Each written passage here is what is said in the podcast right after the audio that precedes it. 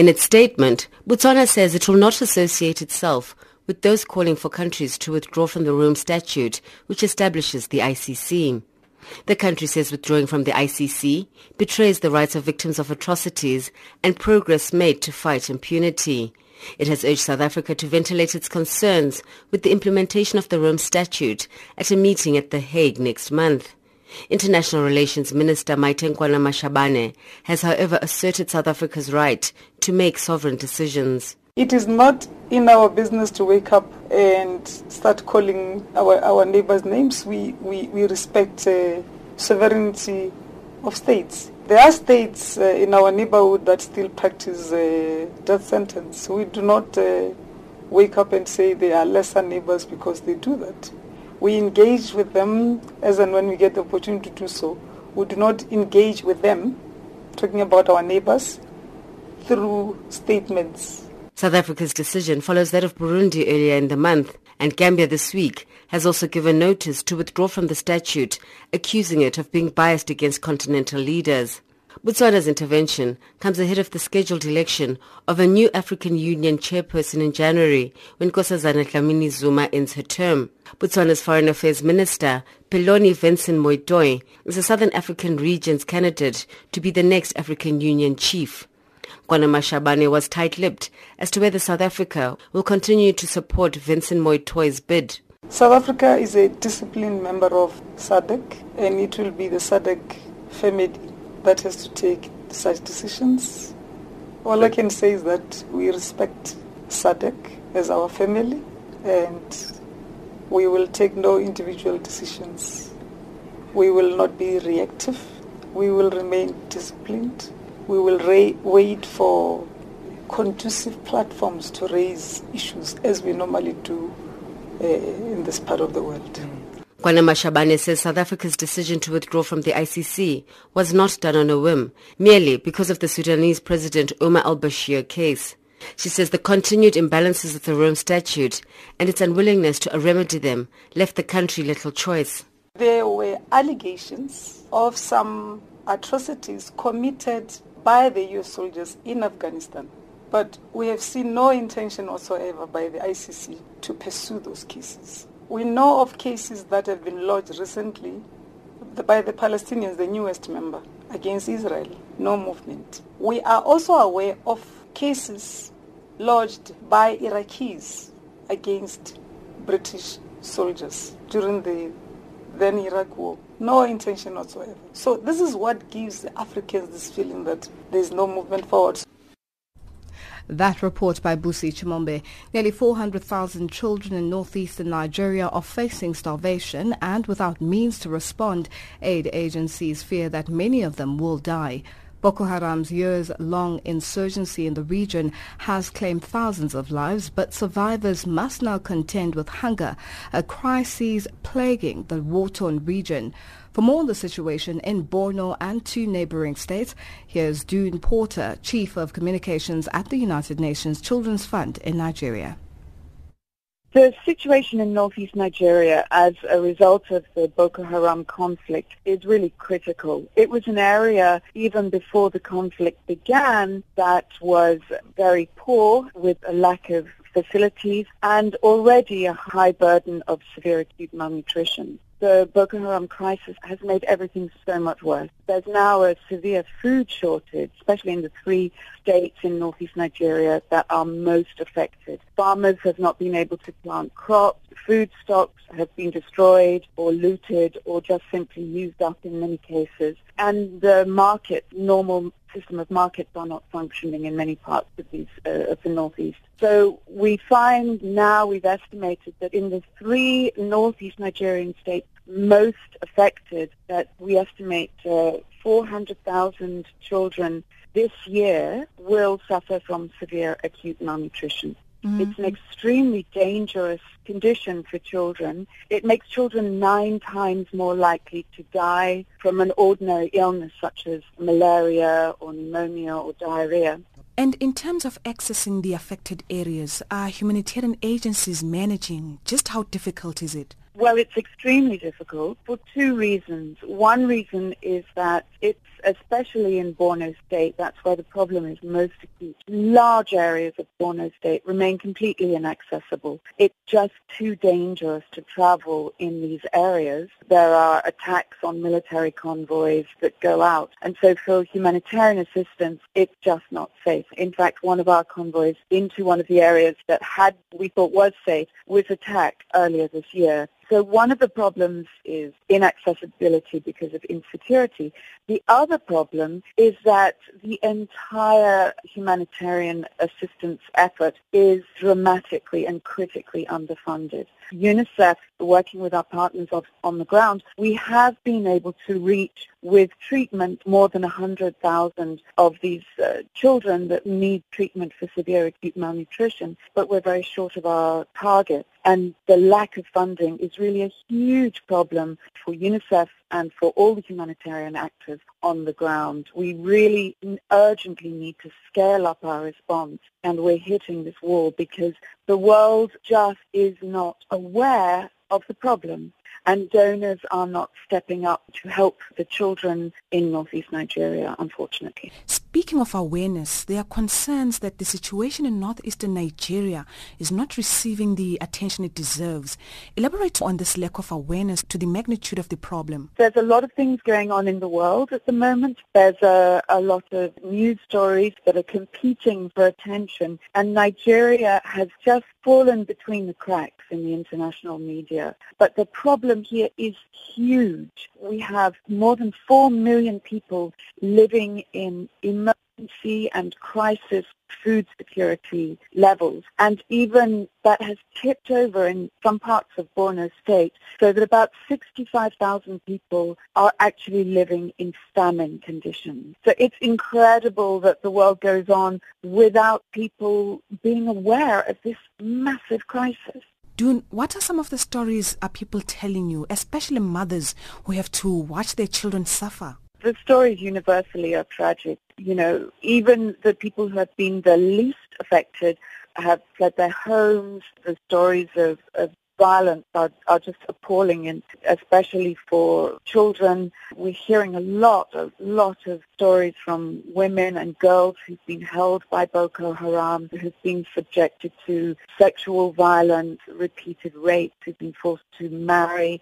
We're hearing about um, children who've been sent off and forced into exploding bombs as, as so-called suicide bombers. The stories that we hear are dreadful, tragic, and traumatic. Finally, the return of polio in Nigeria when the country was seemingly on the right track to end the epidemic has been a concern. Elaborate more on that. It is indeed in Borno State where we have discovered and confirmed these four cases of polio.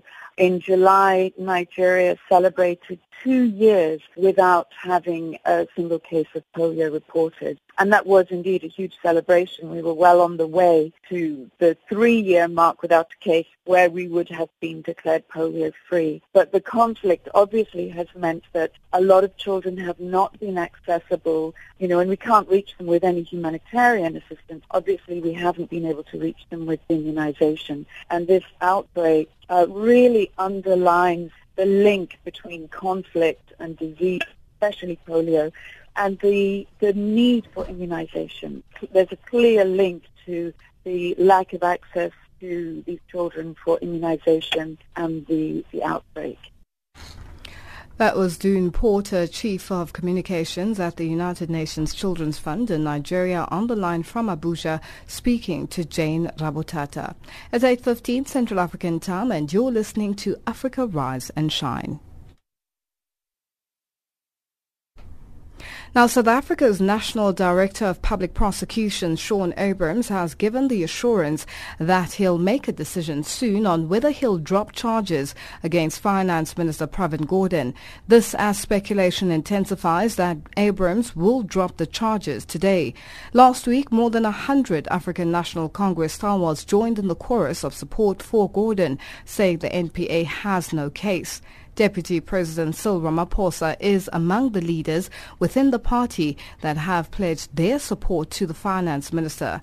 Now to speak to us more on this, we're now joined on the line by South African political analyst Theo Venter.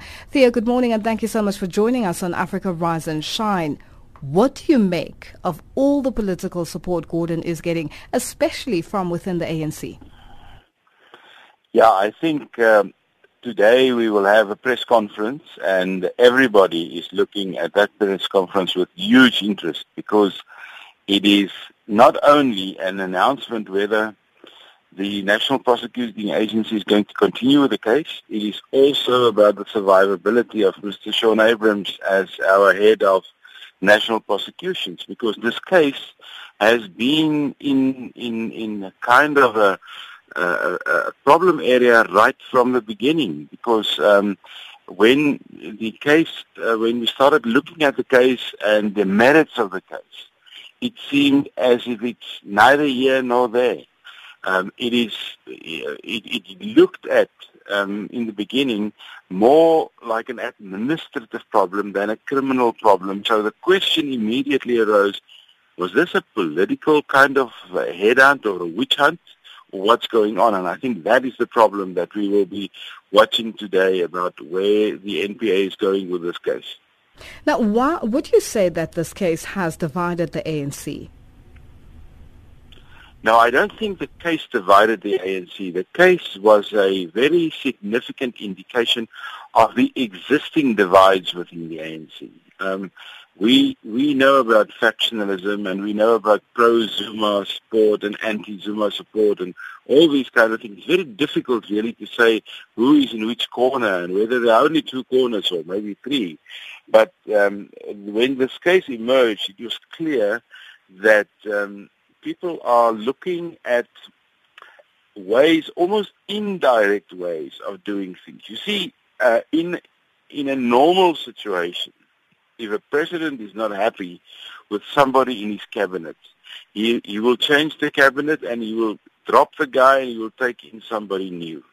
But it seems to me this case around the Minister of Finance is so complicated that it looked as if the president was looking at an alternative me- method, that of prosecuting somebody, hoping for something to emerge, and in that case, uh, he would not have needed to to to um, leave him out of cabinet. That he must also almost be forced to resign, because in terms of rules, once you go to court and you're a cabinet minister, it's accepted that you will then have to relieve your post. Now that is not going to happen in this case, it seems to me.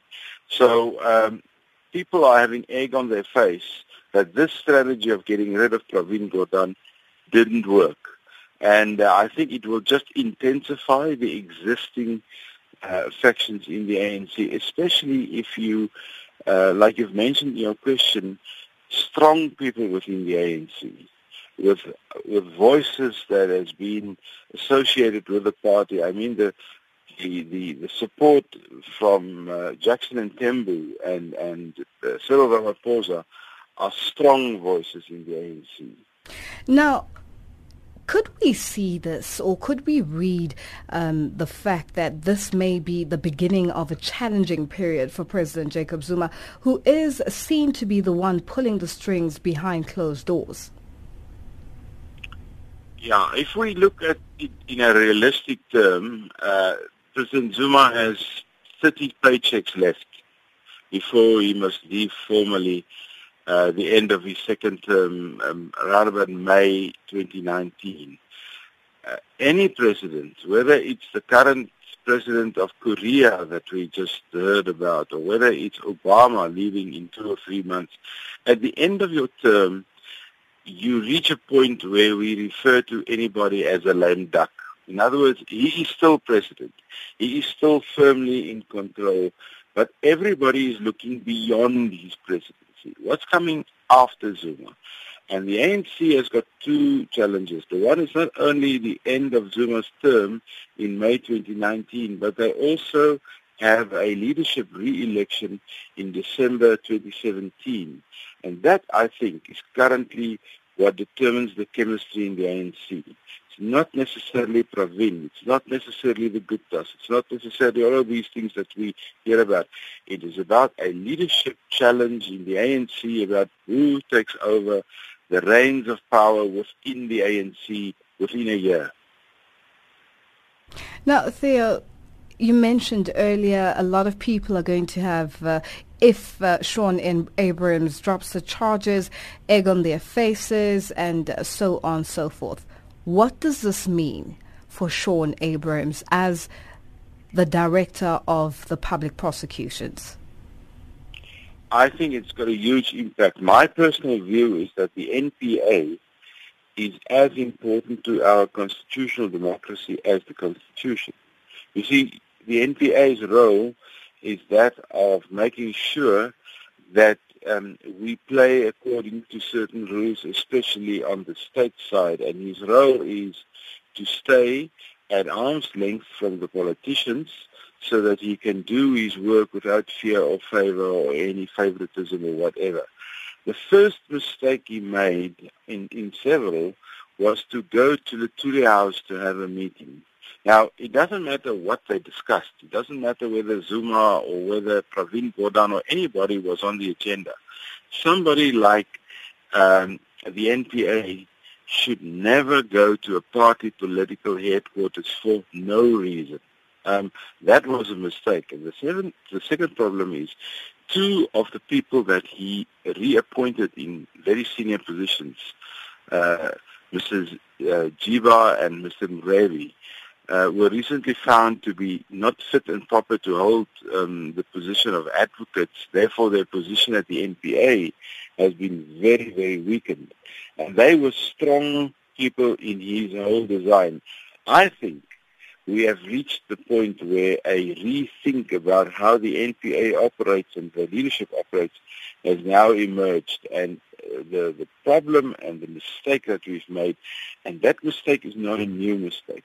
In my view, that mistake was made by Mr. Ngcuka 10, 12 years ago when he said, I'm going to take Mr. Schabir Shaik to court, but on prima facie evidence, I'm not going to take Zuma to court. That's where the problem started. So it's not a new problem.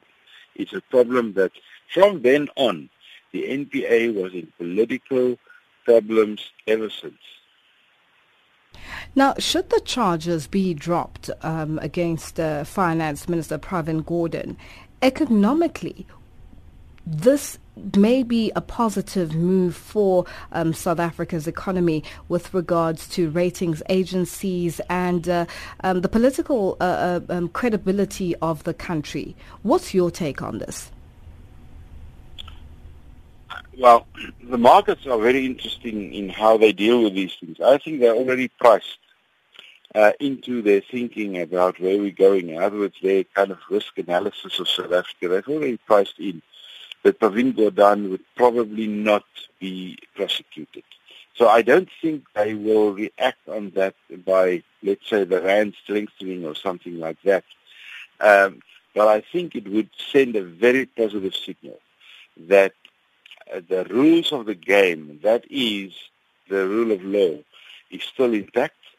And secondly, that we have at the moment a very effective and efficient Minister of Finance, which is crucial for a country where the economic growth hovers around 0%, I think it's 0.5%, 0.4%, you need a good manager on national finance when you're in that precarious position. And I think that would be the positive message.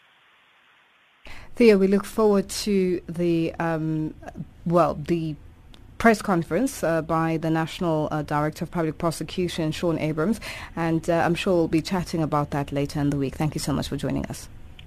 My pleasure. And that was uh, Theo Venter, South Africa's political analyst, joining us on the line.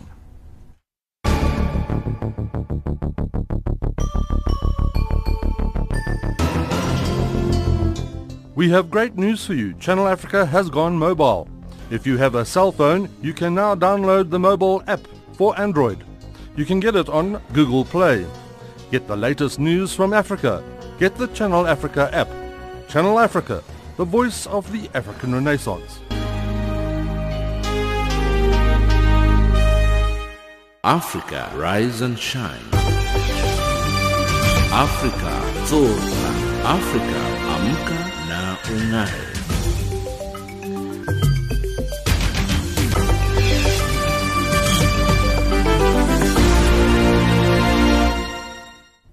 It's 8.26 Central African time and you're listening to Africa Rise and Shine. We're coming to you live from Johannesburg in South Africa. Now more than 90 migrants are believed dead after their rickety boat was damaged shortly after leaving the Libyan coast. According to spokesperson for the Libyan Navy, Ayub Qasim, a total of 126 migrants were in the boat, mostly African nationals. This year has been deemed the deadliest ever for migrants in the Mediterranean. Spokesperson for the International Organization for Migration, Itai Viriri, tells us more. Sadly, it's yet another uh, testament of the migration crisis that we've been seeing for the past three years, where we've been seeing uh, unprecedented numbers of people trying to cross the Mediterranean. And unfortunately, because of the um, unseaworthy vessels that they uh, put on by smugglers, we are seeing all these fatalities. So what happened in this uh, particular instance on Wednesday night was that um, there was a boat, uh, as you said, with 126 people on board, and it capsized just shortly after leaving Tripoli, and uh, only 29 migrants uh, were rescued, and we presume the rest, uh, up to 97, either dead or missing. So this is yet another tragedy uh, in a year which unfortunately seems to be set for a record number of migrants dying in the Mediterranean. Now, it's been more than a month um, since the historic UN summit on the refugee and migrant crisis. Generally speaking, how has the situation been in the international waters since that particular meeting? Well, I wish I could say that after the summit, things have improved, certainly in terms of uh, the number of incidences that we're seeing. But unfortunately, that's not the case. Uh, as I said, as, I, as I'm speaking to you now, we have recorded uh, just over 3,900 uh, migrants who have died uh, so far this year. When you look at last year, we're talking of 3,700. So we've already gone past the full total for 2015 before the year has ended. That means that what needs to be fixed, what needs to be done to stop these uh, happening is not working. And that really includes uh, dealing with the situation in Libya, where most of these boats are launched from, and also ensuring that people are not desperate enough to get on these boats, and that the smugglers also are caught and dealt with. And I doubt with the Migration Agency now officially a member of the UN, how will this uh, particular merger um, help in terms of addressing the global refugee and migration crises? Any new strategies? Well, well, the International Organization for Migration joining the UN system obviously means that we are in a position to be more involved in coming up with solutions to the migration crisis. Before, obviously, we were an agency looking in from the outside what we hope is that we can work with the international community and other uh, interested parties, especially the European Union, to make sure that we do not see this number of deaths uh, again. One way of doing that is ensuring that um, we work with uh, governments in the countries of origin make sure that people don't feel desperate enough to leave their countries.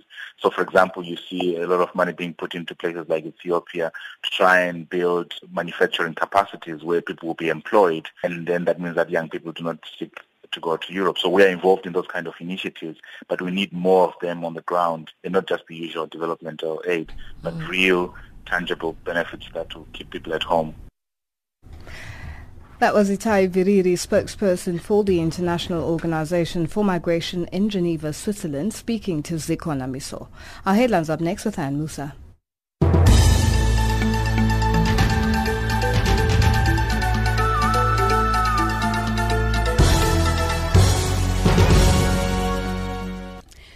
Very good morning to you. In the headlines, United Nations Secretary General Ban Ki-moon has urged South Africa's President Jacob Zuma to reconsider the country's plan to withdraw from the International Criminal Court Ivory Coast has voted in a referendum on a new constitution which President Alassane Ouattara says will help the country move on after years of crisis. And the decomposed bodies of 16 migrants have washed up on shore at the western Libyan city of Zuwara. Those are the stories making headlines.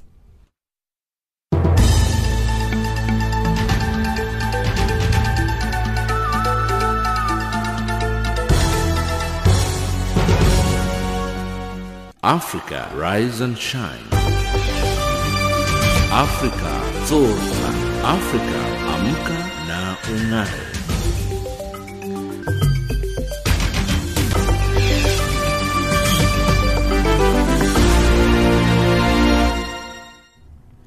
Thank you, Anne. It's 8.31 Central African Time and you're listening to Africa Rise and Shine. We're coming to you live from Johannesburg in South Africa. Now, the UN Joint Office for Human Rights has expressed concern uh, about the increase of human rights abuses in the Democratic Republic of Congo. Most of the cases are those related to political space, freedom of association and expression of assembly. The UN office has noted government's uh, efforts to fight against impunity, but believes there is still a lot to do. Jean-Noel Bamweze reports from Kinshasa. It's a significant increase that has been recorded since the UN Joint Office for Human Rights has documented 506 cases in September, while the number of human rights abuse was 393 in August. Most of human rights violations have been committed by the state's agents. The UN office attributed 66% of the 560 cases to the National Police, the National Army, the National Intelligence Agency, and different other authorities of this country. Armed groups operating in the eastern DRC have also committed human rights violations, but the most human rights abuser remains the national police that committed 160, meaning 32% of the cases. All this is done although this country's government is doing efforts to fight impunity, according to the director of the UN Joint Office for Human Rights here, Jose Maria Aranaz. We have just uh, presented the report of September, which shows again an increase of the human rights abuses, especially those that refer to political space, freedom of association, expression and assembly. Of concern it is that over 66% of the human rights abuses have been committed by state actors. We have uh, presented also a report that shows the efforts of the government with regards to fight against impunity and bring responsible of human rights abuses to justice. What the report shows is that when there is political will and there is clear determination from the authorities, the number of human rights abuses brought to justice has gone up and we've seen that particularly in the case of sexual violence. However, and we've seen also some progress in the case of military justice. However, in the cases of human rights abuses committed by the police, we've seen that there is much more that needs to be done since only 9% of the human rights abuses committed by the police are brought to justice. Such an increase of human rights abuse has been reported while political atmosphere is not so good this time and especially in the coming days as the elections expected here next month have been pushed to April 2018.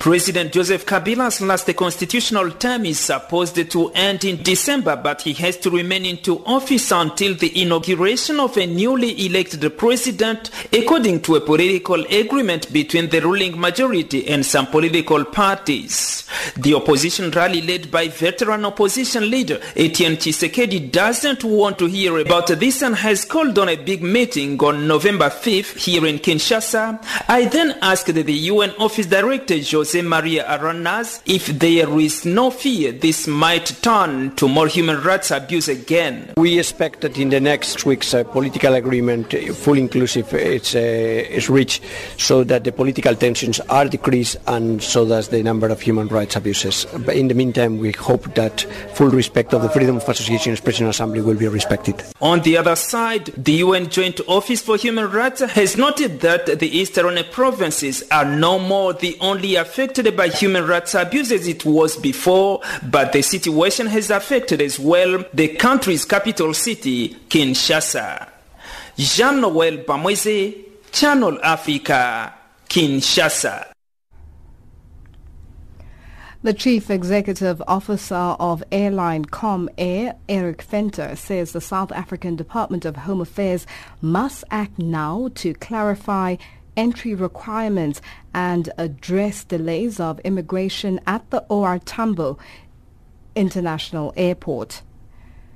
Recent weeks have seen thousands of visitors waiting for up to four hours to be processed, which has meant that hundreds have missed their connecting flights despite landing at the airport in good time to board.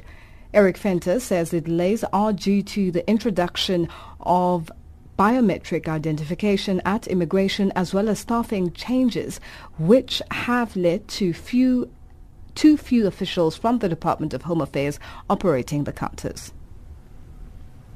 About a year and a half ago, the Department of Home Affairs implemented uh, new immigration regulations, including the requirement for families to have unabridged birth certificates for children, and also the requirement for biometric visas for foreigners coming into South Africa. And at the moment, we're seeing massive delays with people coming into the country. Um, some people wait for up to four hours to get through immigration, and the consequence of that is that they're often missing their connecting flights domestically or into the region. So it's having real consequences for people who miss their flights. Sometimes they're even missing a night's accommodation. So they might have booked a holiday at Victoria Falls, etc., and they can't get away on the day because they missed a connecting flight and they can only fly out the next day, etc. What sectors will be affected by these delays at the airport? Anyone involved in tourism is ultimately affected. So the airlines are obviously affected. Both the international airlines, the airlines flying internationally and bringing people into the country because there's less people wanting to come in here because they know about this issue. Uh, the domestic carriers are being affected because we have to try and find ways to reaccommodate passengers who didn't get through immigration in time. And then you find all the people providing accommodation are affected because a lot of the accommodation then is empty for a day and they have to either refund or find other ways to reaccommodate people. Um, and then the broader tourism sector is affected. What do you think can be done to fix the situation? I don't think we need to reinvent the wheel here. You know, the a lot of countries around the world are making huge effort to enhance tourism to their countries, and it really has become a massive uh, profit generator in many countries around the world. So one only has to look at some of these countries like New Zealand, like Japan, like Canada, etc., and what they've done to enhance the experience of people coming into their countries. This, the very first simple solution is simply to ensure that there are enough people at the immigration desks to actually increase the flow of people through the immigration desks. Why do you think there's not enough manpower at the immigration desk? At the moment, Department of Home Affairs says that they've got a budget constraint and they can't employ people to man the desks. So, you know, that's a very easy first solution. That would double the rate of people coming through the immigration desks. But then we also need to look very seriously at some of the equipment that's being used, you know, the biometric scanners. Is this really the most efficient way to get people through? I'm sure that there are IT issues behind it that are not being fixed, etc. So there are a lot of areas that really need to be enhanced and to work properly to make it work for us in South Africa. That was Chief Executive Officer of Comair Airlines speaking to Nosihle Zuma. South Africa's re-election to the United Nations Human Rights Council is an indication of the world's continued confidence in the country's commitment to human rights, so says South Africa's UN envoy, speaking moments after the country was re-elected for a successive three-year term to the Geneva-based human rights body. Running on a clean slate, four African countries including Rwanda, Tunisia and Egypt were elected, while Russia received the fewest number of votes in the East European slate losing out to both Croatia and Hungary. Sherman Bryce-Pease reports. This concludes our consideration of sub-item D of agenda item 114. Meeting is adjourned. Countries required a simple majority of 97 votes out of 193 to meet the threshold for this election. Listen to General Assembly President Peter Thomson. Number of votes obtained by each member state.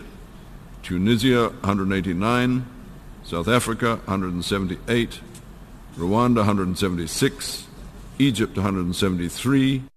A decision welcomed by the country's ambassador Jerry Matjila under some pressure after the earlier withdrawal from the ICC. This is indication that the world um, have confidence in South Africa, commitment to human rights. But this goes to our, our government, our parliament, civil society, media, NGOs, to all South Africans. It has proved that South Africans collectively we are dedicated to human rights issues. I think we have been vindicated, 178 countries, just after you know we've been discussing a question of ICC. I think it's a very good news for us, but it's, it's our commitment, it's our record. The Asia Pacific Group had a clean slate ensuring China, Iraq, Japan and Saudi Arabia's election. Guatemala fell to Brazil and Cuba in the Latin American group, while the United States and the United Kingdom were confirmed on their clean slate for the Western group. Russia will be the other headline from the vote, falling short to Hungary and Croatia in a competitive Eastern European group. Human Rights Watch UN Director Lou Charbonneau had raised concerns, particularly about Russia and Saudi Arabia's candidacy. Ten years after the creation of the Human Rights Council, which is the successor to the failed Human Rights Commission, we've seen some of the same problems crop up. One of the main ones is the fact that some of the worst human rights abusers in the world are running for election and they easily get in. Two of the, the countries that we're most concerned about are Saudi Arabia and Russia. Both of them are involved in atrocity crimes. Saudi Arabia in Yemen with the coalition that it's leading, and Russia in Syria.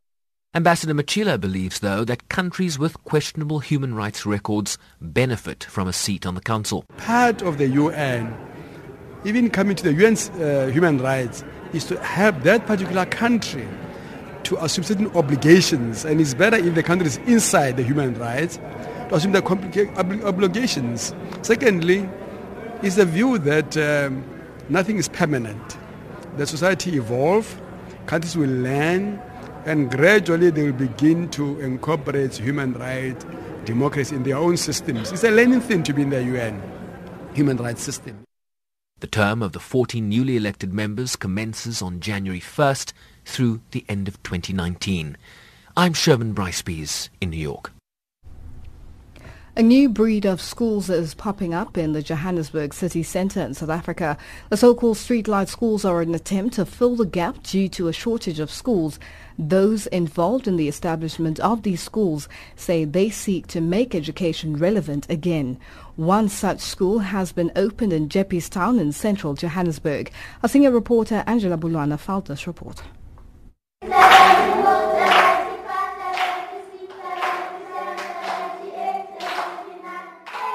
The streetlight school situated in Jeppestown is not easy to find. It's nestled in an industrial area surrounded by sounds of drilling machines and men hard at work.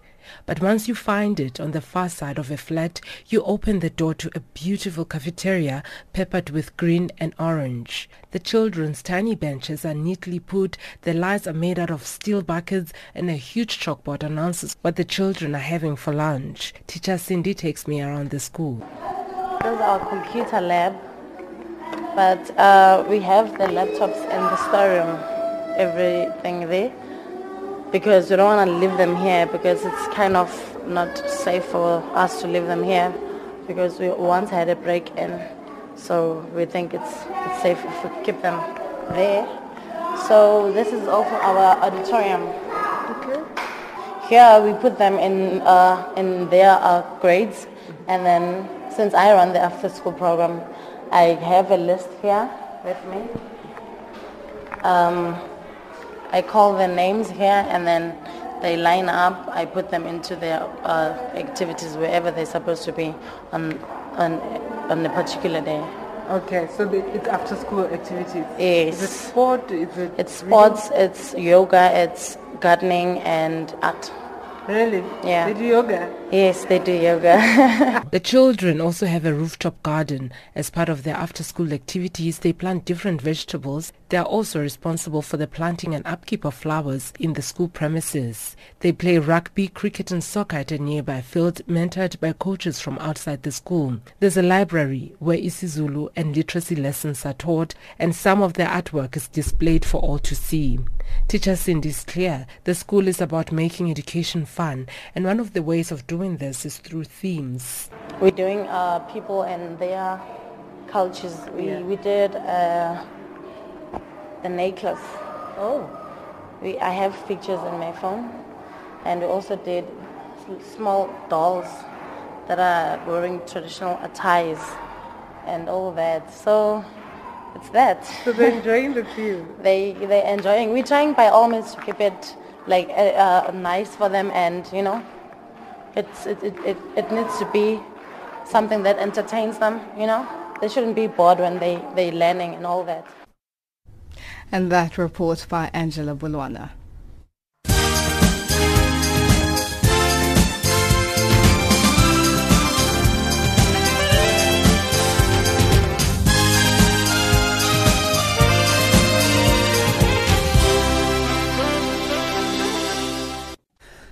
And I'm Tabisolo Huku with an economics update. Hello. South Africa's trade union, AMCU, has described the breakthrough of uh, the wage increase it has secured for its members in all major platinum producing mines in the country as a significant one. Lonmin, Impala and Anglo Platinum have struck a deal with AMCU related to increases in living allowances and retirement and provident fund.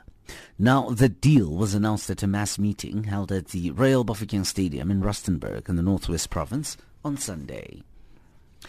Africa's greenest hotel, Verde, at South Africa's Cape Town uh, International Airport has won uh, the Best Urban Accommodation Award at the 15th Skål International Sustainable Tourism Award held in Monaco. It is a professional organization which promotes global tourism and friendship. Now, Megan Flemett was there, and we'll make sure that we have a soundbite for you in the next hour with regards to the details there. According to the International Monetary Fund, Ghana is Africa's most populous, prosperous West African country. It is Africa's fastest growing economy in 2016. The country's phenomenal growth rate of 8.5% greatly contrasts with the rest of sub-Saharan Africa, which has only seen a 3% growth. But not every Ghanaian is reaping the rewards. While the economy powers ahead, many citizens have been left behind with the World Bank estimating that nearly half of the population still lives in poverty. Nigeria has spent only a little more than half of its budget for 2016 through September, even though the year is uh, three quarters over. However, the ministry also said it had faced unanticipated revenue shortfalls. It did not give details of the shortfalls. Oil prices have extended declines after non-OPEC uh, producers made no specific commitment to, join OPEC in limiting oil output levels to prop up prices.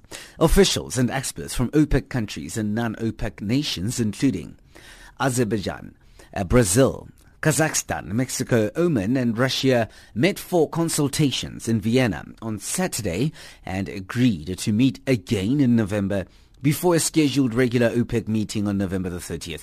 OPEC and non-OPEC said in a joint statement that Saturday's meeting was a positive development towards reaching a global output limiting deal on November the 30th. You are listening to Channel Africa, the voice of the African Renaissance. We're broadcasting live from Johannesburg in Auckland Park. Up next is a sport update with Figi Lelongwati.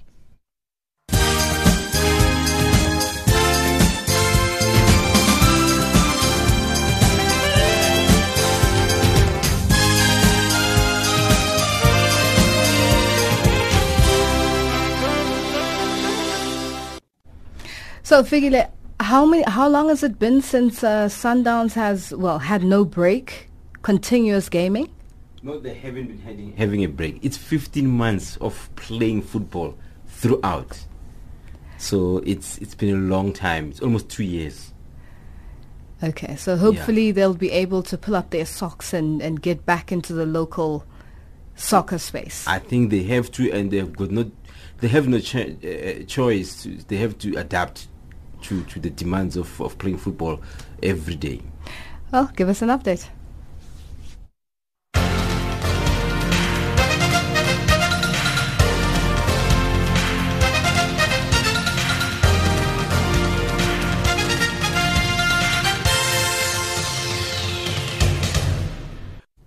First up in our sports update this hour, we're starting off with football news. Kenya's Harambee Starlets picked up a 1-0 win over Egypt in their penultimate 2016 Women's Africa Cup of Nations preparatory match at the Kasarani Stadium in Nairobi. The final tournament has been scheduled for the 19th of November to the 3rd of December in the Cameroonian cities of Yaoundé and Limbe.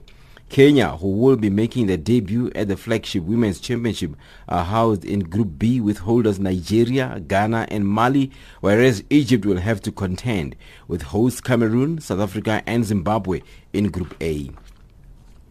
And TP Mazembe of the Democratic Republic of Congo took a big step towards winning the African Confederations Cup after drawing one all at Mouloudia Béjaïa of Alexander, uh, Algeria rather in the first leg of the final at the weekend. Jonathan Bolingi, one of the four Congolese players in the Mazembe starting lineup, converted a late first half penalty to give the visitors an away goal and a 1-0 halftime lead in Blida. Béjaïa captain Faouzi Yaya equalized in the second half from a free kick to keep the Algerians in the final. New Algeria coach Georges Leekens from Belgium was among a large noisy crowd in the 37,000 capacity stadium as Béjaïa dominated early territory and possession. And in local football, newly crowned African champions Mamelodi Sundowns were shocked at home by Cape Town City losing 2-1 in an upset premiership match played at the Loftus Stadium in Pretoria on Sunday two goals from captain Lebohang Manyama in the 21st and the 82nd minute stole all the maximum points Eric Tinkler's team. Thabo Ntete scored a consolation goal from the host in the 58th minute. Coach Pitso Mosimane credited the Cape team for great performance. Uh, today's game man, was not coming. Eh? We we just could not um, get behind their defense. We just played in front of them and they organized it very well and uh, we didn't even get the second ball. No, any ball that falls in the midfield, we didn't do well. But they deserved they deserve a win. They needed it more than us. They were more hungry than us, and um, obviously they can only score from a break, and that's what they did. And we knew that. Uh, that's not an excuse. When you play home and uh, you're you're one game behind, you chase the game and you you still think you can win it. You still push on and. Uh, we got a nice, very good counter attack that we we knew about it but it doesn't matter when uh, when you want to go score and want to win. But we were not up to it. Yeah? We we just lethargic and we just didn't look like uh, scoring. Never mind winning. And in athletics, South Africa's Stephen Mokoka and Roza Dereje of Ethiopia had a special outing in China where they won their respective titles in the Shanghai Marathon. Our correspondent Geshem Nyati reports. Stephen Mokoka won the Shanghai Marathon for the third time after successive wins in 2011 and 2012. He powered to the front in the last 7 kilometers and ran solo to win in 2 hours 10 minutes 18 seconds which was outside his career best of below 2 hours 8 minutes. Kenyan Asbel Kipsang, the quickest of all runners on the start list, was outpaced by Mokoka for second position, followed by Abdi Fufa of Ethiopia. The South African has competed six times in a row in the Chinese marathon event. Ethiopia's Roza Dereje shook off a late challenge from Kenya's Margaret Agai to win the women's race in 2 hours 31 minutes 16 seconds. Direja had become too confident and unaware the Kenyan was fast closing the gap towards the finishing line. Another Ethiopian, Wude Ayalew, a 10,000 meters world championship bronze medalist in 2009, strode home in a creditable third position. Gershom Yati, Channel Africa Sports, London. Finally, with golf news, Hideki Matsuyama has won the HSBC Champions in Shanghai for his first World Golf Championship victory. A 24-year-old from Japan closed with a 66 for 23 under par and a hugely impressive seven strokes win. Nick Dye reports. It's a first win at this level from a player from Asia, fittingly at the event dubbed Asia's Major. He's been in tremendous form of late, winning the Japan Open, finishing second in Malaysia and firing 29 birdies en route to success here in Sheshan. The Open champion Henrik Stenson has finished in style to share second on a distant 16 under par with Daniel Berger. A closing 66 sees Rory McIlroy tied fourth with Bill Haas, but nobody was able to dent the dominance of a man who's now racked up 10 professional victories. Matsuyama climbed into the world's top 10 at the start of the week. He'll now rise to around sixth position. That's your sport news this hour.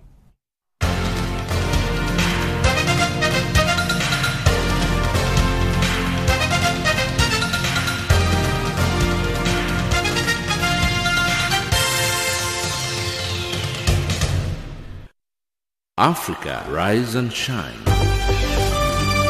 Africa, zorka. Africa, amka na ungae.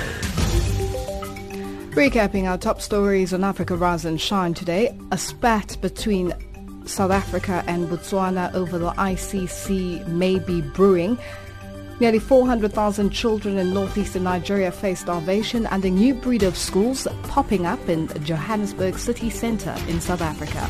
That wraps up Africa Rise and Shine today. For myself, Lulu Gabu, producer Tracy Bumga, technical producer Sifin Lovu, and the rest of the team, thank you for joining us. For comments about our show, send us an email at info at channelafrica.co.za or tweet us at Rise Shine Africa or send an SMS on 277 969 57930. Now taking us to the top of the hour for the news is Afro Traction with the track titled Angeke.